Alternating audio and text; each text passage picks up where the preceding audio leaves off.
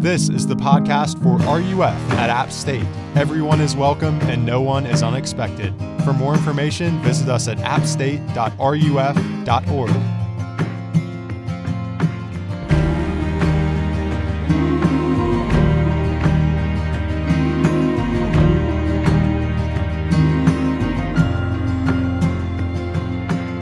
Welcome. My name is Rob Heron, and I'm a campus minister here with RUF at App, which is where you are. And uh, if this is your first time here, really glad to see you, glad to see each one of you. And we have been going through a series this entire semester that I've been calling Big Questions. Questions are, are really fun. They're very exciting. They interrupt us and put our focus on something else. And the big questions of life, like who am I? What does it mean to be religious? How can, can I know anything with certainty? These are the kinds of questions that put our focus on what is ultimately important. Questions, they, they invite us into an adventure to seek and to find.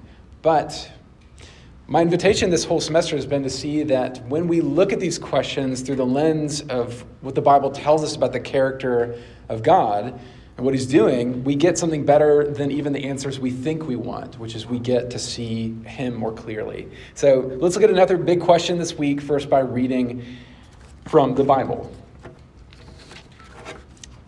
Genesis 2 7. Then the Lord God formed the man of dust from the ground and breathed into his nostrils the breath of life, and the man became a living creature. Psalm 139 13 through 14. For you formed my inward parts, you knitted me together in my mother's womb. I praise you, for I am fearfully and wonderfully made. Wonderful are your works, my soul knows it very well. John 1:14. The word became flesh and made his dwelling among us.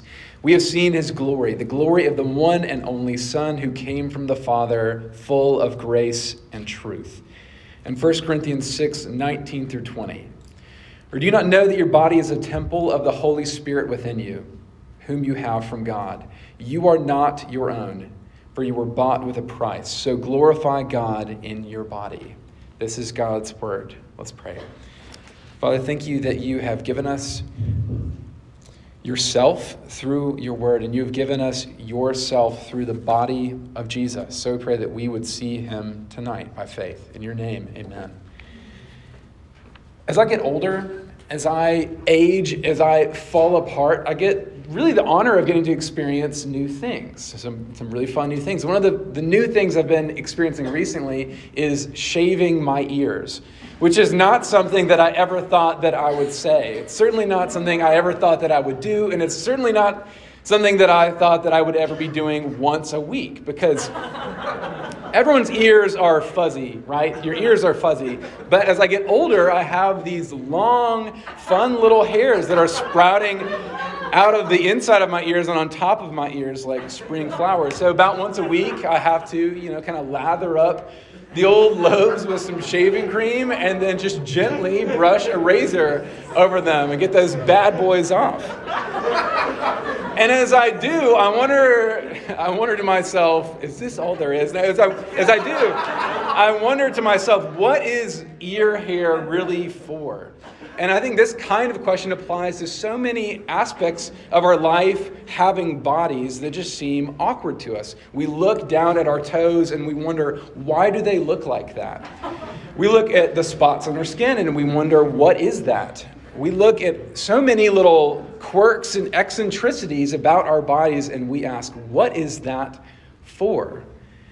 And we are, each one of us, situated in a moment that is heavily confused about what bodies are and what they're for. What is the importance of your body? How does your body connect to yourself? So, in what way is who you are connected to your body? Are your bodies an, an, expression of some internal reality or is your body just a bunch of it's a raw material that you can shape and bend toward whatever direction you want to like a piece of technology?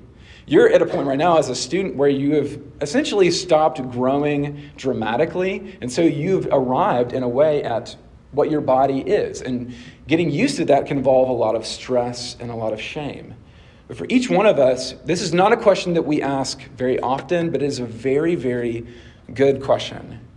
What are bodies for? What are bodies for? And I want to explore this question tonight from the perspective of the Bible by looking at three things. We're going to look at the identity of bodies, we're going to look at the goodness of bodies, and the future of bodies.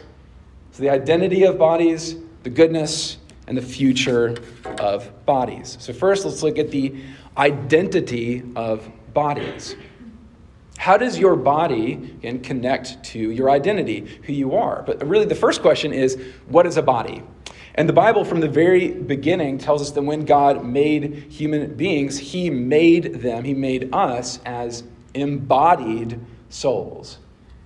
Embodied souls, meaning not just a, a, body, not just a body like an animal, and not just some soul that was floating out in outer space before it's a person, but an embodied soul, a body and the soul together. So you can see there in Genesis 2 7, this is how the creation of the first people is depicted. Then the Lord God formed the man of dust from the ground and breathed into his nostrils the breath of life, and the man became a living creature. So here at the beginning, God, he scoops up dust or soil and he forms it like an artist, and then he breathes his own breath into the nostrils of the man. And notice it doesn't say that God takes some pre existing soul out somewhere else and then just throws it down into the baby's body from outer space or something like that. Instead, God is a master artist that animates a person by joining together a body and a soul, an embodied soul. What this directly implies is that you cannot know who you are apart from your body because you are your body. Now, of course, you're more than your body. You are a, you're a soul. You have a special breath that God breathes into you, which calls your soul that makes you different than a dog or a horse, but you cannot know yourself apart from your body. You cannot know yourself apart from the experience of being in a body. That's what the Bible is, is telling us here.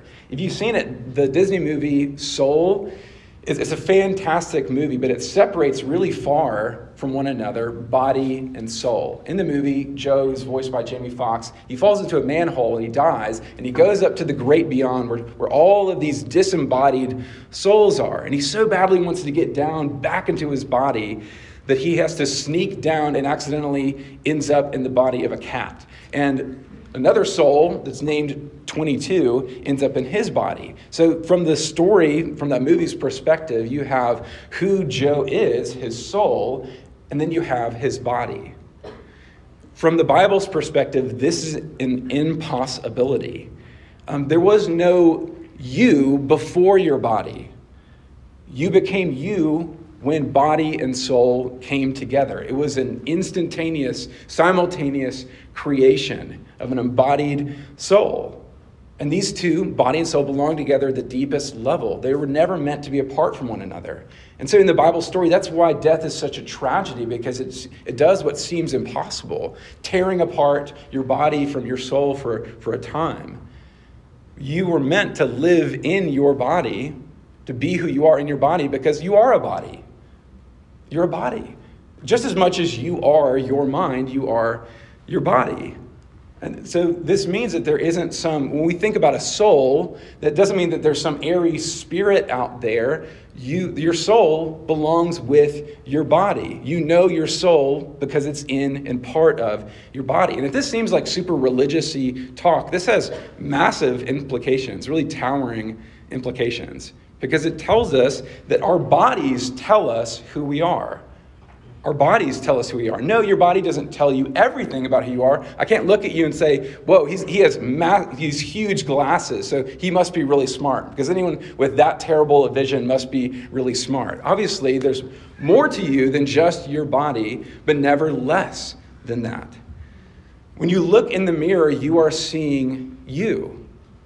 You're really seeing you. From the Bible's perspective, our, our bodies tell us very important things about us. I mean, from for a very weighty example, our bodies tell us who we are as man and woman, as male and female. which is not to deny the con- kind of confusion and unease that we can feel in our bodies. But the Bible's point is a positive one. Your body is not a lie, it's not an accident, it's not incidental to who you are. It shows to you and to the world you. You were meant to be a body and a soul. But also, our bodies tell us whose we are your neediness, your hunger, and the, the fact that you have to sleep, and the aches. All of it, it shows you that you belong to God. You're from the dust. You are a creature made by a creator. And so, all of your neediness, your bodily neediness, is constantly crying out to you that you belong to God, body and soul. So that's the first thing, the identity, identity of our bodies. They tell you who you are and whose you are. Let's look at the second thing, the goodness of bodies.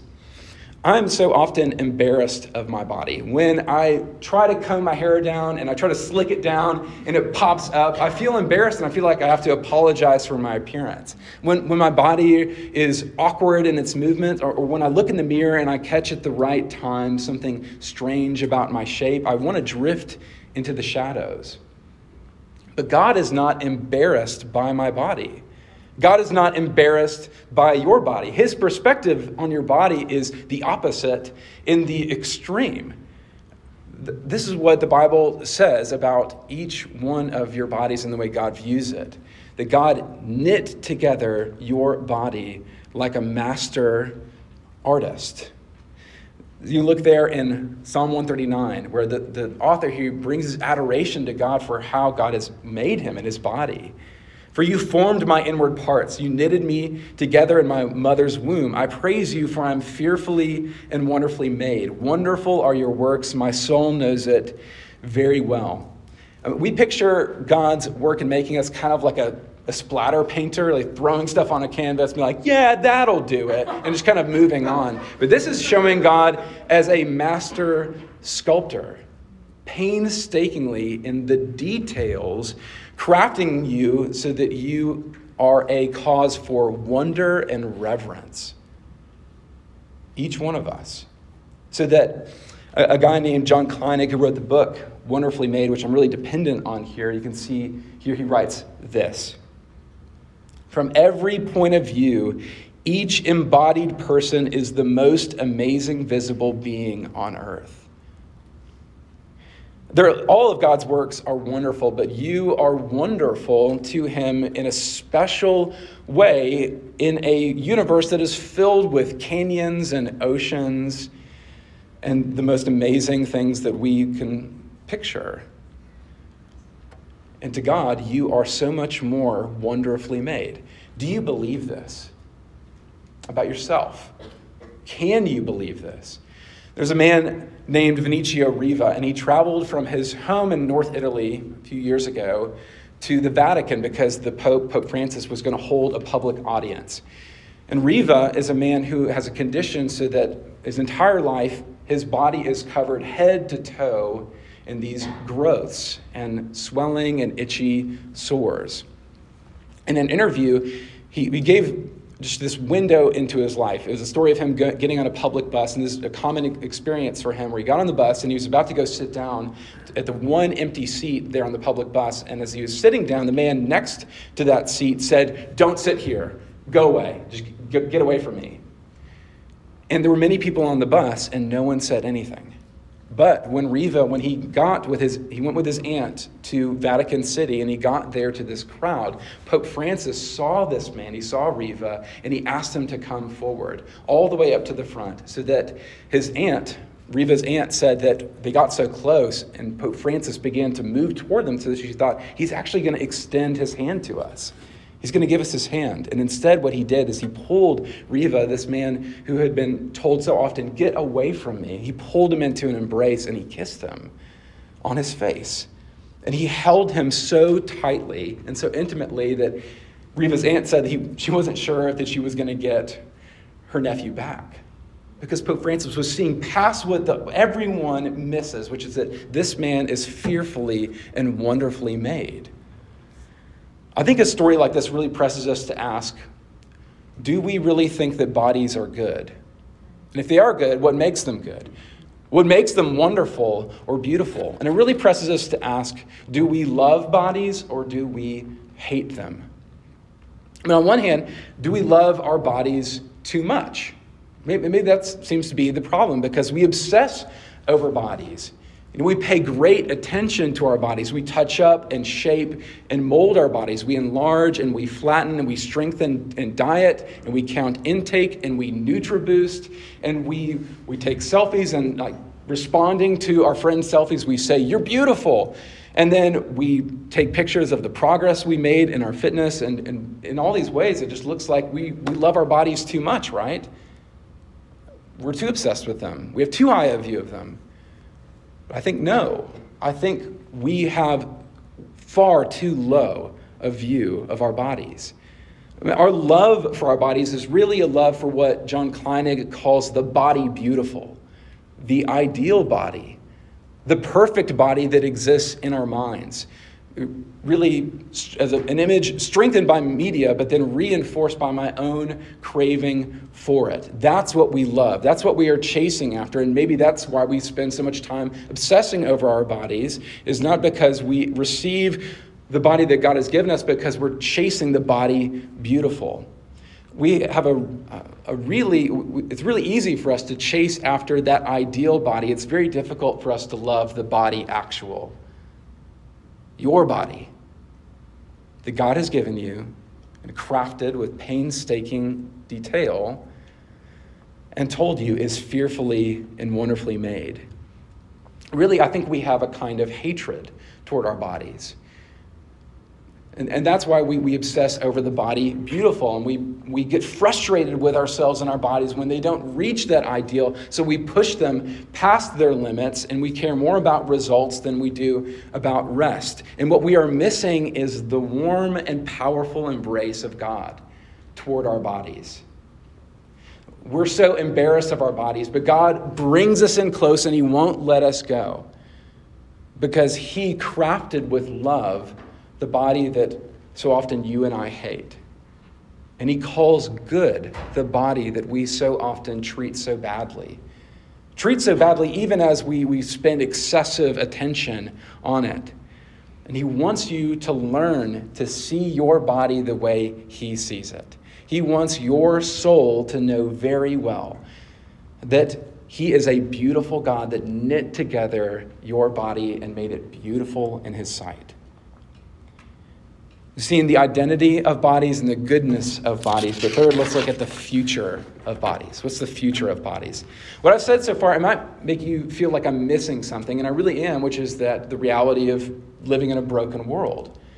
Bodies are good, and yet bodies also experience brokenness. We bodies break down and they suffer disease and, and injury, and they can be wounded. Our brains suffer uh, chemical imbalances that cause us anxiety and depression. And the Bible fully acknowledges that because everything is broken, our bodies experience brokenness.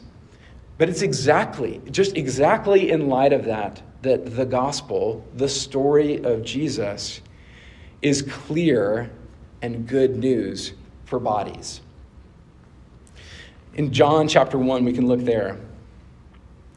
Jesus is called the Word, which is calling him the eternal, forever existing Son of God.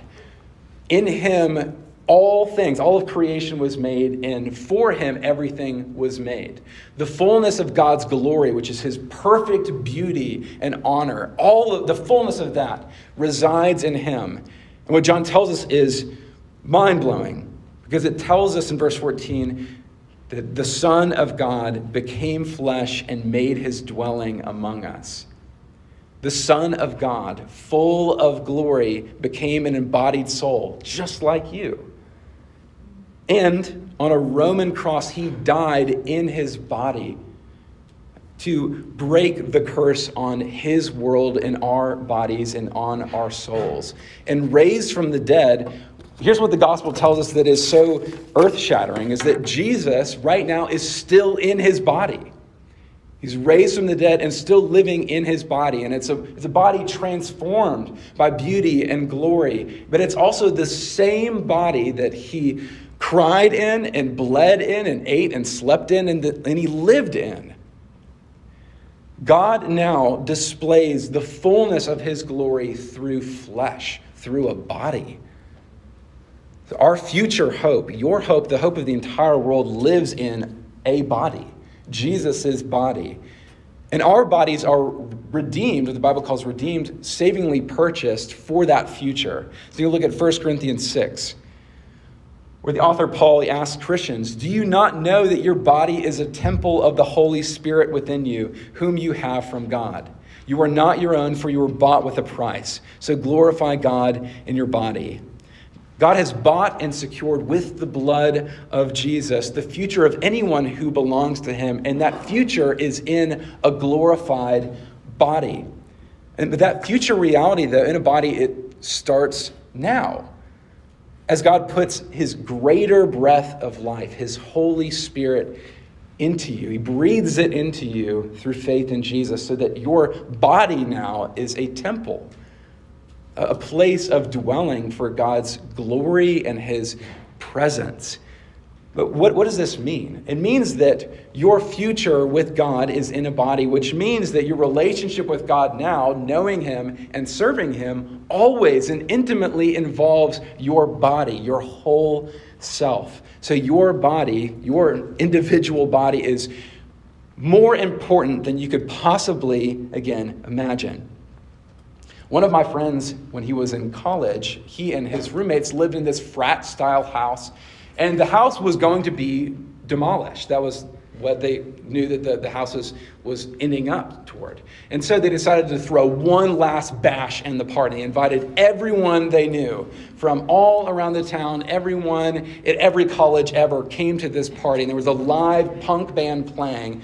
And there, the, the party was so rowdy and the crowd was so dense that the floor started to buckle. And it got so intense. And people were going so wild that they started shattering things on the floor, and people started punching holes, holes through the drywall. Can you imagine that? It's crazy, right? and in that moment, though, it made sense because the future of the house was demolition, right? the morning after they found out that the home actually was destined for slight renovation, not demolition. So that was fun for them. But I mean, compare that kind of treatment of this house to the way you would treat a home that you have your future in. Mary Lee and I, when we found out that she was pregnant with Faye, we looked at our home with, with even more of a, of a sense of duty and a desire to care for it because this is the home where our family's future is. So we care for it. Because your future is embodied, you are called to care for your body. Each one of us has a duty or a calling to respect our bodies exactly because your future is in it. Uh, not because we are pursuing some false ideal of what our bodies should be, but because that is where you are going to live forever because it matters to God that much, it should matter to you. And so, because of that, we are to care for and tend to our bodies, not just through exercising, but through rest and through respecting our bodies' limits and not getting frustrated when they need to rest, being gentle with our bodies, to care for it, not to reach the body beautiful, but because God's purpose for your body is beautiful. So care for your body. Do not hate your body. But toward what end? What is God's purpose for our bodies? Redeemed by God, your body becomes His instrument for love. That's what He wants for your body, for it to become His instrument for love. You are not your own. Your body is, and your soul is, not ultimately for you, it is for God. It's His artwork to display to the world his beauty and his compassionate love. And so he has purchased you, body and soul, for himself, so that through you, here in this room, you would know that you have been called bodily to this room, to love the people who are in their bodies in this room right now. He wants you to be where your body is, and to see that as where you're called to be, because where else can you be than where your body is? And this is as simple as going up to someone and looking them in the eyes and giving them bodily attention, but it's just as profound as that. Because what does God want for you? When you think of what can I offer back to God for what He's done for me, it's your body. Because it's good and because He has a beautiful purpose for it. But at the end, God's purpose is this. At the end of the Bible, we're given this vision of hope for every individual and for the whole world, and it's this that we will, in our bodies, see Jesus face to face. And we make a mistake and we miss the meaning here when we kind of over spiritualize that and say, okay, what that means is that one day, in some spiritual way, I'll be really close with Jesus. But no, this means what it says. It act, this is a place where it really does actually just mean what it says. It means that one day we will bodily see Jesus face to face, physically, in a glorified way, but in a real bodily way. And when Jesus turns his face toward you, he will see, and so right now he, he does see not an embarrassment, not a disappointment but he is filled with pride the pride of an artist who looks and knows that what he is, is working on is his masterpiece. What are bodies for? What is your body for? It's for him. So offer it to him. Let me pray.